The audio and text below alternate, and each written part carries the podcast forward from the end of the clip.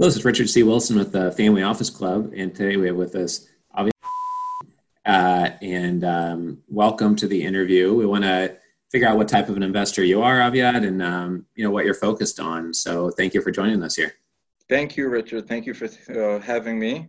Uh, Kimfo Family Office is a multifamily based in Israel. Uh, so we're focused mainly on uh, Israel uh, real estate and this, as we call the startup nation. So we are connecting families from all over the world that has connection to Israel with the technology here. Um, we can split it up into two different uh, investments. So there's the more liquid investments for our families. Those are mainly ETFs in the US stock market and the European market having ex- global access to the stock market and structure products. So those are the more liquid assets.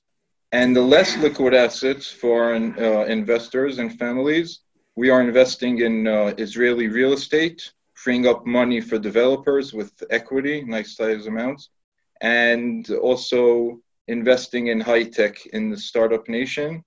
Uh, connecting, what we're trying to do is finding startups that can bring added value to the businesses of our families.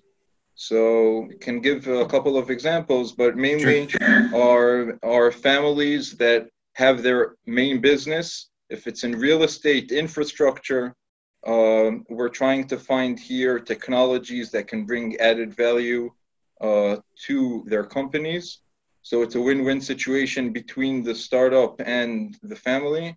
On one hand, they're investing in a technology that will bring added value to their own company. And the startup is enjoying an investment and um, an investor that can bring added value to the startup because there are a, a potential client. Okay, sure. And what would be the number one type of uh, startup or tech company that's in most demand? Is it fintech? Is it health tech? Uh, is it something else? Well, it real. I know the buzzwords are AI, uh, but the real the real investments for our families is actually what is giving an added value to their own. So it can be in in the malls space. So we'll look for startups that are giving solutions in the real estate. Uh, if it's, uh, for example, the infrastructure in smart cities, there's plenty of technologies here that are giving solutions. It can be an agrotech uh, with uh, drones and uh, artificial intelligence. So it really depends on uh, the family that we are involved with and what they're looking for. Try to listen to the. Uh, we're we're trying mainly to listen to the needs of the family, and then we find the investments, not the opposite. Yeah, yeah, that makes a lot of sense. I mean, that way they can add value. They could help on the due diligence. They could test it out before investing. You know, exactly. and from the uh, person's rate person who's raising capital's point of view, they might be able to add strategic value and not just be like you know dumb money just coming in like a check. You know, they could open doors or help with distribution or give referrals. So I see the benefits both ways.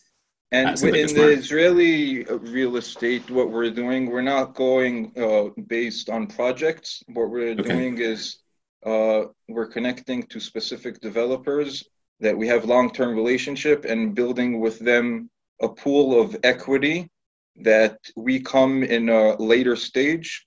Uh, okay. The main problems or risks, I'll say, in the Israeli real estate is the permits and the licenses until you get to there. So the um, the developer is the one that is taking those risks.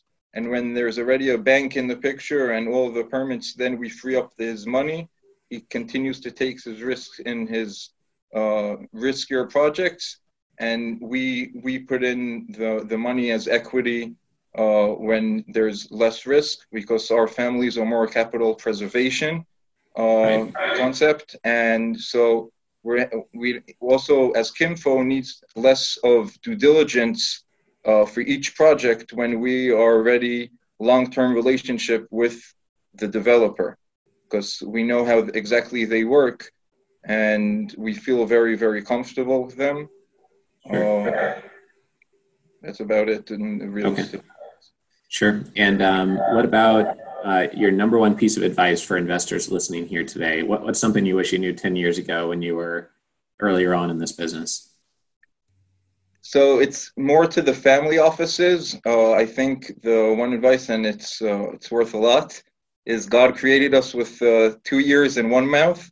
So I think He's giving us an advice of listen, listen to the needs of the families, exactly what they're looking for. Each family is totally different, and each one has different goals, and you need to more listen and only afterwards give the advice.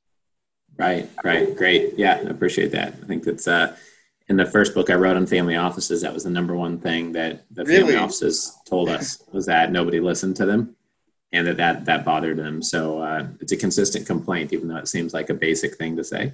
It's uh, a consistent complaint in the industry. So, what's the best way for someone to get in touch with you? Is it via LinkedIn or email or? So, of course, on LinkedIn you can reach out, or in email. My email is uh, FS for Financial Services, um, emails, LinkedIn, whatever is more convenient. Okay, great. Yeah, I appreciate your time here today. And I was in Tel Aviv and Jerusalem and uh, went to the Dead Sea with my wife and daughter uh, just recently, a couple quarters ago. So next time I'm there, I'll, I'll look you up. Next time you must come. Next time you must come. Yes. Yeah, for sure. We'll Take care. Thank you for your time today. Thank you, Richard. Bye-bye. bye.